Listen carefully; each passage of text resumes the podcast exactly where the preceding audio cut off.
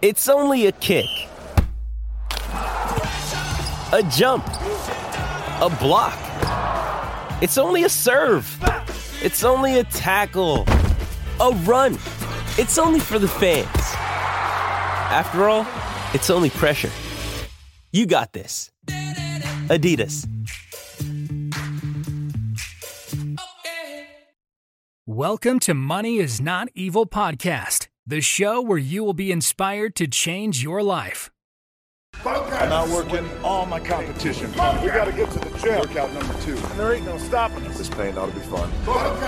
Empty gym, the way we like it. Focused. The empty gym, the way we like it. Getting ready to get after it. I had my wake up call. Now it's your turn. This shit's getting ready to turn into a Rocky training montage. You gotta be the hardest workers in the room. And don't fuck the opportunity up. Instead of telling you what I think you should be doing or what, how you could be better, or I thought, well, let me just speak from the heart, speak from my gut, and really not have anything prepared, but just tell you what's worked for me. Maybe some of the stuff that's worked for me might work for you now, currently, presently, as you guys have your goals and ambitions, NBA championship, MVPs in this room, things like that. But then further on down the line, as you guys continue to live your life. The first thing I would just want to say is this idea and this notion that you can be anything you want, you can accomplish anything you want, right? We hear that. You've heard that from the time you were little boys. You hear that now. You're already incredibly accomplished. You can win an NBA championship, MVP of the league. You could become president. You could become governor. You could be in entertainment. You could do whatever you want to do. You guys know that. The thing that has worked for me is to remember the hard times. So, and I'm sure you guys all have your processes. And again, I'm going to tell you what's worked for me. So before a big movie comes out, before back in the days when I was wrestling with WWE, a WrestleMania match, anything big that would happen, I would always take a moment and I'd just remind myself, all right, I was evicted when I was 14. We were kicked off the island. We couldn't live in Hawaii. Had no place to live. A lot of shit happened then when I moved to Nashville. I was arrested multiple times by the time I was 16 years old. Like, I remember that. If I were playing on this team, before I lace up, before I get on the court, before I play in these big games, I would remember that. And it allows me then to be present in the moment and understand, holy shit, this, the stuff I have around me right now, this is the shit that I dreamed of when I was a kid. I am here. I played for University of Miami, played great teams. Warren Sapp, Ray Lewis, they were my teammates. They were balling. Warren Sapp was playing tight end that time. I was starting defensive tackle. They moved him over to D line. And he looked at me, and he's like, yo, dude, I'm gonna take your spot. I said, you ain't taking my fucking spot. He said, I'm gonna take your spot. I said, no, you ain't. We battled, and he took my spot. Now you can imagine how that fucked with me, because there goes my opportunity.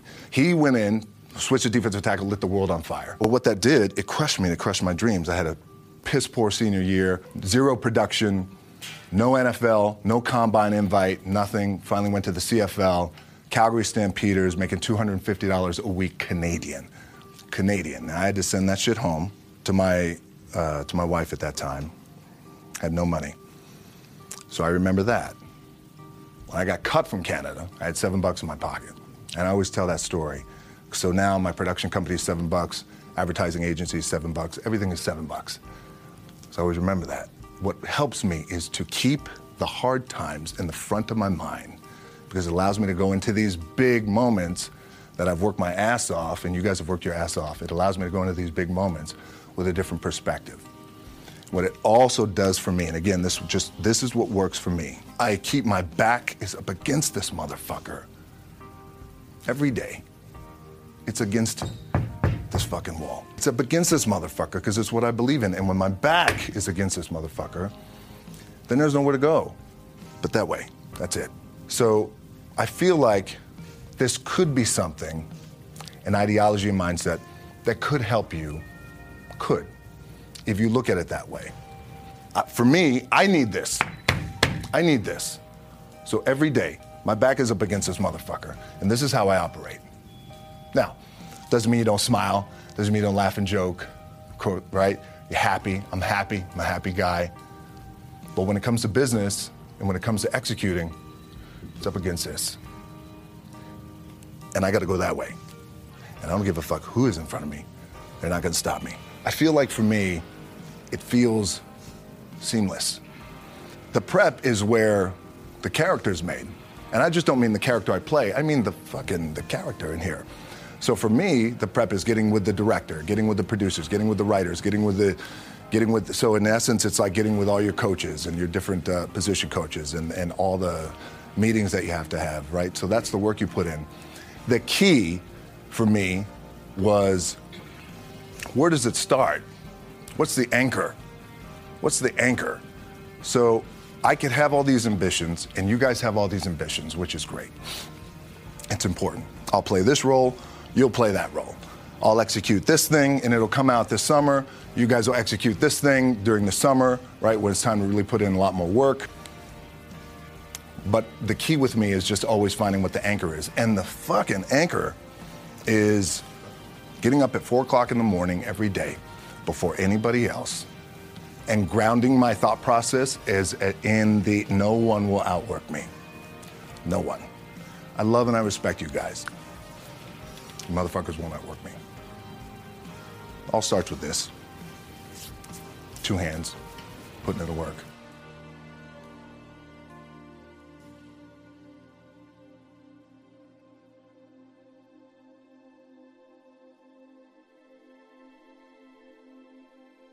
The anchor for me has always been the work in terms of the weight room training.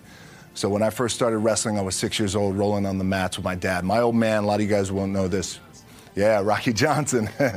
my old man was Rocky Johnson. He was the first black WWF tag, WWF at that time. First black WWE tag team champions with Tony Atlas back in 1983. Uh, my uncles were the Wild Samoans. I come from a long line of pro wrestlers. Um, but before the wrestling part happened, uh, I was just in the gym putting in the work at six years old, rolling around on the mats. And finally, when I could touch weights at 13, that's what I was doing. But the weight part for me and the gym part has has always been has to be the anchor. It allows me to keep everything grounded. Event, your body's your body, right? You're young now, you're balling, everything feels good. You have your little nicks and dings and all that shit. You're gonna have that. You're gonna have your surgeries. We all have it. Uh, but, if, but eventually, and I promise you this, the one thing that will never, ever, ever go away is you get your ass in that weight room and you put in the work. That's going to happen when you're 30, 40, 50, 60, 70. That never goes away. You get on the court, you shoot some shots, but you still, you're going to wind up right back in the weight room, right? Right back in your spot. Film has the, gives me the biggest opportunity to make the biggest impact, global impact. I don't want to make small movies. I love and respect our movie business, but I want to make big movies that do well. And when they do well, it's not the money thing, because we have money, right? Money's good. Money's good. It ebbs and flows. It's the idea that I can impact as many people as possible with a big global movie. And when the global movie is touching a billion dollars, that sounds good, right? It's good for the bank account, it's good for everybody involved, everybody's getting their piece of cake, it's great. But what that does do, it, I know I'm impacting people around the world by giving them some good entertainment, making them feel good, leaving the theater floating. So it's the same thing, right? When you guys have this bigger goal, say for example, when you become world champions again, as polarized as the sports world is, it's a fucking incredibly inspiring thing, even if they're not fans of your team. Even if they're not fans of your team. So think about that. You know, when you guys do that, the impact that that has, the ripple effect that that has for the city of LA, California, the United States, the globe, little kids. Damn, I want to be that one day.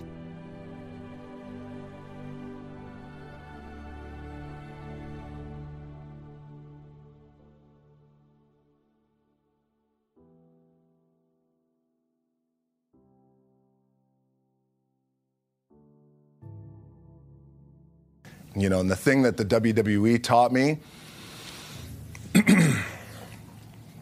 which I think you guys can take away and it can apply to a little bit of your practice and your business and your gameplay, is WWE taught me to always listen to the people. You always want to listen to the people. So when I would go out, um, you know, look, you go out, there's always a lot of ego, and you, uh, you know, I want to do my shit. And then another wrestler will say, oh, I want to do my shit. And I want to do my finishing move. Let me do my finishing move. I got to look good. I got to do all this.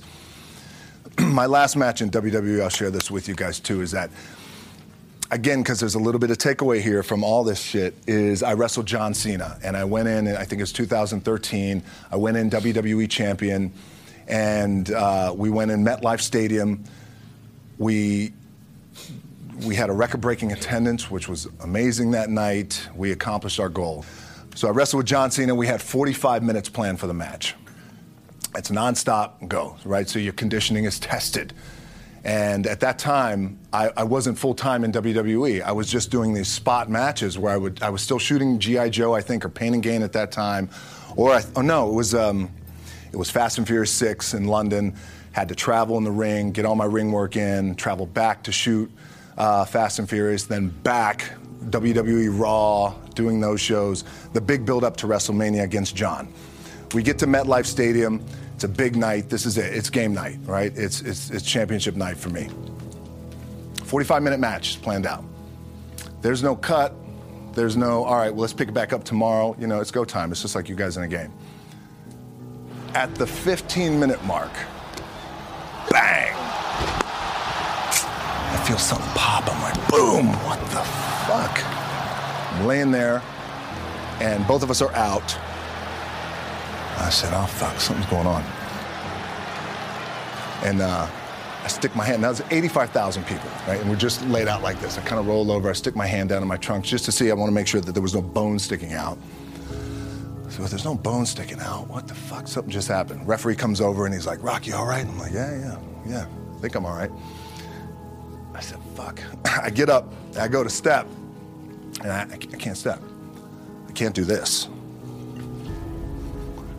I have to use my leg like momentum. I gotta do that. So now, in that moment, and you guys are gonna have these moments, you probably already had them already, where you're in the game and you're in the thick of things, and you gotta make a decision. What I gotta do? I'm gonna stay in the game, committed to the team, I committed to my team, the entire roster, right? and in the world of wrestling, when you have a big show like this and you have a big main event that the entire show is based around, the wrestlers will come up to the two people in the main event at some point all throughout the night in the locker room and just be like, hey, thank you for the house. I appreciate it. Thank you for the house. And what that means is that's their way of saying thank you for drawing, helping draw 85,000 people and putting a lot of fucking money in my paycheck, in my bank account. Thank you for the house. We got a lot of thank you for the houses that night. Bang. This happens, and now I realize I can't move my leg. And I got 30 minutes left of this match. And it's not just like fucking around. I mean, these are like, we, we got to put on a show. There's a lot of big flying and suplexes and all that. So I could tell the ref says, Are you okay? And I have one moment. In this moment, it was a defining moment. I could either tell him, No, I'm done. He'd give the signal, match is over. Or, let's keep going. And again, this is a little takeaway for you guys. If you ever have this moment, I'm sure you have. If you haven't, it's coming. We have this decision.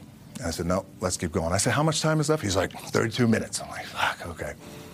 Rest of the whole match, couldn't move, doing everything like this. I'm getting scared because I'm thinking, man, well, what happens if I if I if I pinch something or something like, you know, I don't know, your mind starts fucking with you in the moment. There's 85,000 people, your adrenaline's rushing thinking, man, what happens if I'm going to lose my leg or some shit like this? If I've just done something to my artery.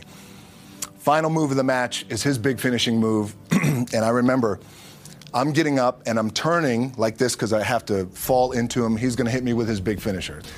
It's like a massive suplex where I go over his head and fucking slams me down. And I remember turning, I remember turning into John, and he says, and I remember thinking to myself, God, please don't let this be too bad.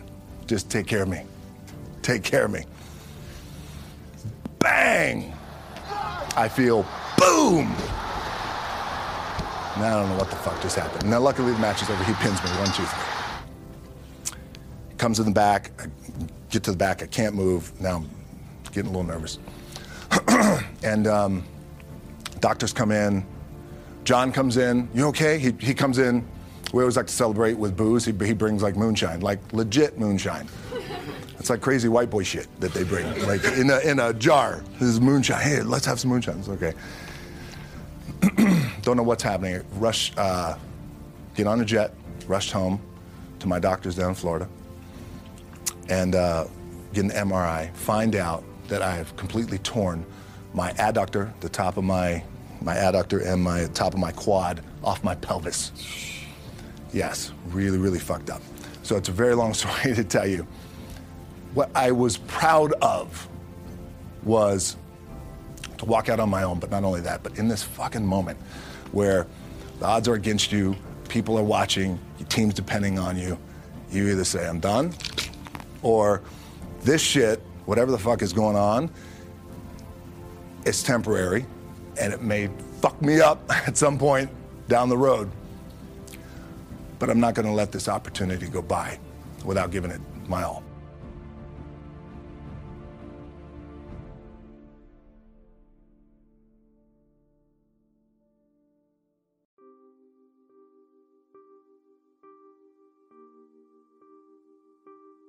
Look, at the end of the day, like again, I'll, that's it's the kind of stuff that I talked about at, at top. Is I have to hold on to uh, my dad in his pickup truck came down four o'clock in the morning, picked me up at in in Miami from Tampa. We lived in a little shitty apartment in Tampa. He drove down in his little pickup truck to, to, to Miami to get me when I was cut from the CFL. I was driving up I-75. I don't know if you guys are from Florida. Any of you guys, if you know, it's I-75 is like, especially down in Florida, Alligator Alley. I'll never forget it. It's four o'clock in the morning, and I thought, well, fuck. The, I, I, leave home like you guys left home. I'm ready to tackle the world, get after it, achieve my dreams and goals. Fucking crushed by 22, 23 years old. I'm, now I got to move back in with my mom and dad. I played on great teams, though. Wait a second. This is not supposed to be my future. I'm supposed to be in the NFL right now. I'm supposed to be making a lot of coin and buying my parents shit, buying me shit, taking care of my wife, but it never happened. So I pulled out my wallet. I thought, well, let me see how much money I have. I opened it up. I had a five, a one, and change. I'm not fucking around. And, and I, and, well, at least I rounded up to seven bucks. But I thought, God, ain't this a bitch? I got seven bucks in my pocket. Where the fuck do I go now? What do I do? I can't go back to CFL because I, or, you know, point comes where you hear that voice, big run's over. Like, uh, you're done, right? So I heard that voice. So as coach was saying, man, I hold on to that shit. I'm telling you, I keep my back is up against this motherfucker. We laugh, we joke, we have a good time. Press is always fun to do. Sometimes you got to make it fun. That's another thing. You got to do your best to make press fun if you can. But my back is still up against this motherfucker. I do not forget it. So coach was saying, like, you're going to go in through challenging times as a team. You guys are on the come up, you're on the rise. what this also helps me do, and again, it works for me, is at some point, you got to be fucking tired of not being number one. You have to be, and you got to fucking play angry. And I play angry. Now, I'm cool and calm with my approach. And when I step out on my field, which is a set or, you know, like, there's some, and you're always going to have haters, and haters are like, well, God damn, man, how many movies are you going to make, or how much shit are you going to do? Like, you do a lot of shit. I say, yes, it's my ambition. Of course, why not? I could do it. Yeah, I love what I do. And not only that, but in what world do we not work every day? It doesn't mean it's just like you guys in the off season. You got to work every fucking day. It doesn't end. My back is up against this thing, you know, and I and I and I started to play angry by the way, and, and I still and I still play angry. My last match, Brock Lesnar, transitioned, and I realized if I had to be great at something, I wanted to be great in this world of Hollywood and movie making and producing and entertainment. I had to commit, and like you guys have to commit. Obviously, you commit to something, commit to the goal. So I quietly retired. Two years later, I thought, what the fuck did I do with my career? Because my movies were not doing well. I was written off. I was like, it was around 2006, 2007. I was like, God damn. I left, I pulled a Jim Brown. I left when I was on top, like number one in the wrestling business, and I left. It was a ballsy, gutsy, some call it stupid move, but I had to commit and I had to follow what was in my gut.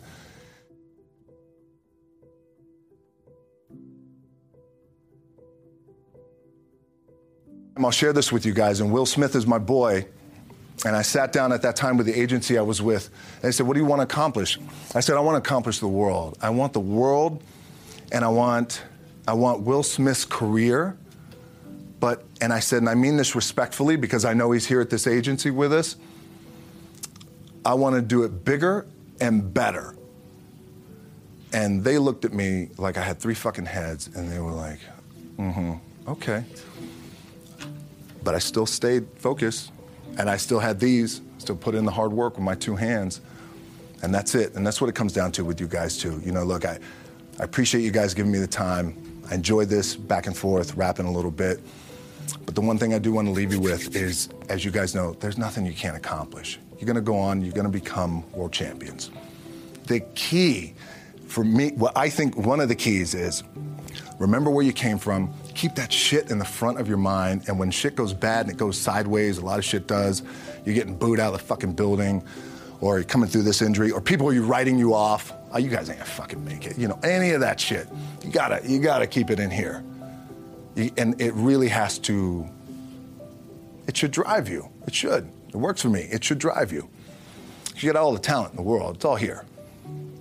It's all here. Everybody's the next best thing. Everybody's the thing. Everybody's the best. It's all here. But goddamn, I want to do better. I'd want to do better. How, how that is, because they even said to me, "Well, how do you do it better than him?" This was in 2006. I said, "I don't know, but I do believe there's a better way to do it and a different way to do it. Maybe it's through social media, connectivity, global. I don't know. Let me understand the market, I, all that." And here I am.